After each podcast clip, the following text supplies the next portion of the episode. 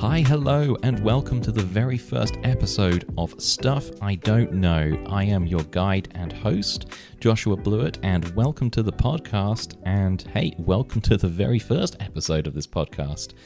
Uh, so before we dive in, I just want to just give a brief introduction to myself and also why did I why have I actually decided to sit down and create this podcast? So, um, yes, as you heard, my name is Joshua Blewett, and in my day job, I am an application analyst based over in the United Kingdom. And in terms of why have I decided to do this podcast, it's uh, a mixture of two things. One is I've been listening to podcasts ever since I was a teenager. I've always been fascinated and interested by them. And I've always said that one day I'm going to do a podcast myself. So that's one reason. And another thing is that it kind of ties into my job of an as an analyst of being able to find out answers to questions and asking the question of why. So I realize there's a lot of stuff in the universe that I don't know. There's probably a lot of stuff that I've thought about, but I've never actually found the answers out to them. So that's kind of the reason why I've created this podcast called Stuff I Don't Know, where each episode I'm going to find a topic and I'll have plenty of research done for it beforehand. I'm just going to share what I found out of topics that I think are interesting. So we'll jump into the topic today, but first, I also want to share some uh, other articles, or at least like a something that I've learned this week that I think I found interesting, and maybe you might find interesting too. So, uh, the thing I've learned this week is something about Google Google Gemini. And uh, if you don't know what this is, this was previously known as Bard. It's just been given a bit of a rebrand to Gemini. And what Google Gemini is, is that it's a generative AI model. So it's very similar to uh, ChatGPT. Um, I've tried it a little, and I think it's quite good. Uh, it's pretty good, in fact. Um, it's quite handy of how it can hook into the services that Google operate such as Google Hotels, flights, and YouTube. So if you're looking for something in particular, like, I don't know, I'm looking for a hotel in Nashville between these two dates, and I'm looking for a minimum a minimum of four stars. Um, can you go ahead and find something for me? And from my experience, it uh, it's pretty good at that. It does it does it quite well. And I've also given it some like coding examples and problems saying, hey, I'm trying to do this. Can you give me a helping hand? Can you walk through the code? Can you explain it to me? Uh, that sort of thing. And yeah, it's been uh, pretty good. It's handled it quite well, I have to say. So uh, give it a spin. It's called Google Gemini. It's free to use. I'm curious to see where they go with this, um, considering as well they've just announced version 1.5 of the model as well. So I'm quite curious to see how this all turns out. I mean, I think AI is going to be a really, a real, a really big game changer for a lot of things. So that's something else I don't really know much about. I'll have to come back to that at a later date. So let's talk about the actual topic itself, which is um, how are vinyl records made? But before that, though, I just want to talk about um, just why did I pick this topic? What caught my attention? Um, first is that I like collecting vinyl. I've always wondered how vinyl was made, and I'm probably not alone in buying vinyl. In fact, uh, I was doing a lot of research about this, and I found that in the USA, uh, sales of vinyl outperformed CDs for the first time since 1987. Over 41 million vinyl records were sold in 2022, which is worth of 1.2 billion dollars. Uh, in fact, physical copies of music have continued to perform better than digital downloads, according to a report by the Recording Industry Association of America. And physical music revenues were up, which were propelled by vinyl. Um, in fact, when I was talking about this uh, with my wife, uh, we started to think about buying a record player ourselves with like a bookcase of some kind where we could just store our vinyl and listen to them. So we could probably put that in the lounge or something. And um, uh, also, um, speaking of sales, uh, meanwhile, here in the UK, um, vinyl sales hit their highest level since 1990. Sales rose by 11.7%, according to the British Phonographic Industry uh, Trade Group last year. And uh, for those wondering, um, it should be of no surprise that Taylor Swift's 1989 album was the best selling in the UK.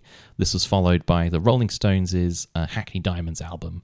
Uh, the trade industry have also said that the popularity of independent record stores and the rebirth of the HMV chain have also helped.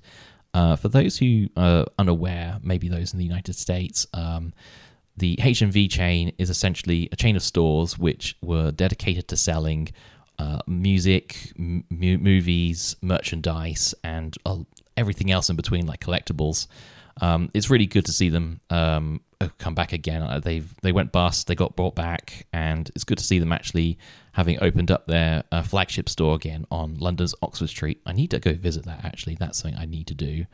Um, also, the BPI have said that of all things, cassette sales were also picking up again. So maybe we should just go on eBay and just buy secondhand uh, Walkmans again and just uh, give that a go. Um, I think cassette. I think using cassettes is uh, quite nice actually. Just having quite something quite small and compact, and it's quite personal to you. So yeah, I'm, i think it's quite interesting that cassette sales have been picking up again. Um, for those wondering as well, uh, CD sales um, reached at most 11 million units uh, in 2023. So I love vinyl. I think they I think they make great collectibles, and it's great to have a high quality physical packaging for an album that you can hold in your hands with with great sound quality as well. Um, I, I think I'm not alone in saying that, so that's kind of the reasons why I picked this topic. And also, don't forget, uh, Record Store Day is coming up in April. So if there's an album you want to get, maybe go and buy one from a record store and show some support. So that's why I chose uh, this topic of how are vinyl records made. All right, let's jump into how the vinyl records are made then. So we first start with something called lacquer, and we're going to be talking about a lacquer coat first. So we have an aluminium plate and that's covered in, in a layer of, I'm going to try and pronounce this correctly, called a nitrocellulose lacquer. And most records that you may have heard have been done on lacquer. Uh, I saw an interesting video uh, by Wired who did a quick tour around Third Man Records, and they're based over in Detroit. Um, they use a kind of lacquer that's called MDC, and there's apparently only one company in the world that makes this, and they're based in Japan. Um, so, in case you don't know what lacquer is, uh, it can be de- it can be described as the same as nail polish, but it's not fully hardened yet. So, that's kind of an introduction to what lacquer is. So, imagine at this point we now have our aluminium plate, and it's just been uh, covered in this layer of lacquer. So, at this point, uh, the lacquer is then cut, and this is by a cut by a machine called a lathe and the lathe will have a stylus which can be made of a, of like a, a material such as sapphire.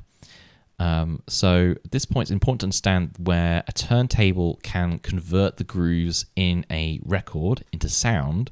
The lathe uh, does the opposite. So the lathe will take the sound waves in the music uh, into vibration that the lathe stylus cuts into grooves on the disc itself. So the grooves create a sound as the stylus uh, moves back and forth, up and down, and this creates vibrations. So that's kind of an interesting fact that I didn't know about lathes and have, uh, how how it just basically transcribes music onto it. So uh, as you can probably imagine, though, there's there, there's there are steps that can go wrong in this process. Um, for example, if the lathe is too hot while it's cutting, it'll just burn the lacquer and this falls on the lacquer and it makes a noise. Uh, if the lathe is too cold, it won't be able to cut through the lacquer, so you'll just hear a noise of the lathe just trying to push through. So to get around this, uh, what they do is the the lathe uh, is constantly heated and cooled using helium gas to prevent it from overheating. And so I can probably imagine that's quite of an intense intense job to do just to make sure that what you're doing is is not uh, breaking this um, uh, aluminium plate covered in lacquer. So this lacquer itself, though, is quite delicate and it can be affected by heat, humidity, temperature, etc. And Third Man Records, uh, they use nitrogen to clean it. And I'm going to try and pronounce this correctly, so please correct me if I'm wrong. And they also use methyl ethyl ketone to keep the stylus clean. Uh, after this uh, whole process, you now have a lacquer master disc. So at this point, we now move on to the next step, which is um, something called making of a stamper. So a stamper is a disc that is used to stamp the exact grooves into vinyl records that you end up buying. So first, the the disc that we created previously is uh, carefully washed to remove any dust and then this goes through a process called electroplating. So imagine at first we have the lacquer disc. Uh, this is covered in silver nitrate and is dipped into a nickel bath. And the electroplated master is then pulled apart, which is creating two discs that are mirror images of each other.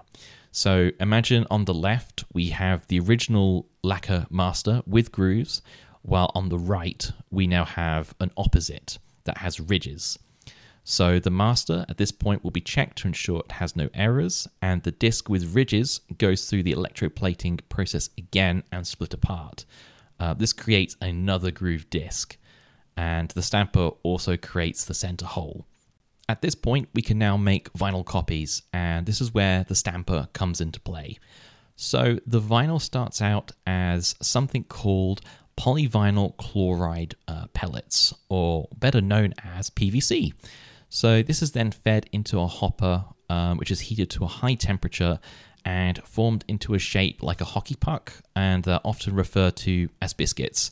So um, if you think it's just the shape of a hockey puck or maybe a biscuit, if you if you're in the US and you kind of know what biscuits are, that's kind of what the same shape of them are like.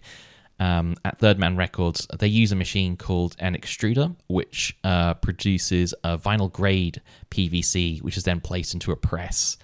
Um, so these biscuits are then placed uh, on a hydraulic press with stampers and the labels. Uh, the press comes down with a force at an extremely high temperature. Uh, something else I've learned is that um, you might have seen sometimes uh, in stores where they'll sell an album and it'll say, oh, this is an exclusive color. It might be see through or something like that. So, Third Man Records, um, they can press uh, into different colors and customs. And the way that they, they do this is that the different PVC colors melt at different temperatures. So machines are set to specific temperatures depending on the color. So, for example, orange and clear colors, uh, they need to run at cooler temperatures as they are much softer. So at this point, we imagine you've got your PVC, which has been stamped, it's been flattened, it's been put into a presser, and uh, any excess PVC is now shaved off and the vinyl is cooled uh, using cold water. And then it comes into the next stage of quality control. Uh, at this point, uh, things that can be found can be swishy noises, swishy noises, for example. Uh, this could be an issue with the material or the stamper that was used. So it's quite an intense process. Um, imagine that you get to this point where you just check it and you find something wrong with the recording or something, and then you know you may have to go all the way back to the start maybe something something wrong with the stamper or anything else like that so there's a lot that goes wrong here and it's a very delicate and um, tricky process so i've definitely learned a lot and appreciate more of the work that goes into developing vinyl records as well as as a result of this so after quality control at this point, um, then it's okay. Then the records are ready for sale. And that that is that is it. That is how vinyl records are made. Um, what I'll do as well in the show description is that I'll include all the links of the references uh, on the research I've done.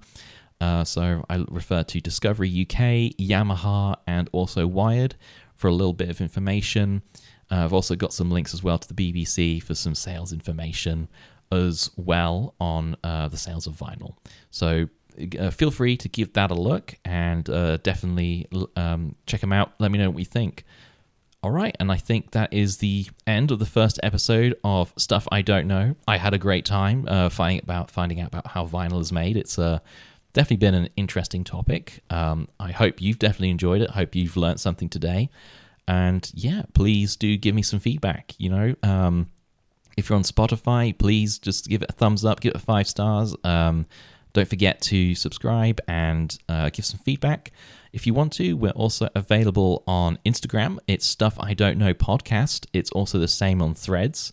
So please feel please feel free to uh, follow uh, follow the follow the accounts and subscribe on Apple Podcasts, Spotify, and also YouTube. We are there too. So make sure you subscribe via your favorite source, and you can be notified when the next episode comes out. So yeah, please do that. All growth is and is welcome. And if you have any comments or feedback, um, get in touch via Instagram or Threads, and just let me know what you think. If there's been a, a correction or anything you want to make, uh, please let me know. Uh, all feedback is welcome. So yeah, I hope you've enjoyed listening to the very first episode of Stuff I Don't Know. We'll be back uh, in a fortnight with another topic. Uh, the topic will be about the Fediverse, which is, I know a little bit about the Fediverse, um, but I don't know fully about it. So, which is why in next fortnight I'll be sharing my uh, knowledge after some research about the Fediverse. So, again, thank you so much for listening to Stuff I Don't Know. It's been great fun. So, again, please leave um, some feedback. I'm happy to read it. And I will see everyone again um, in the next fortnight. Thanks so much for listening and see you again very soon.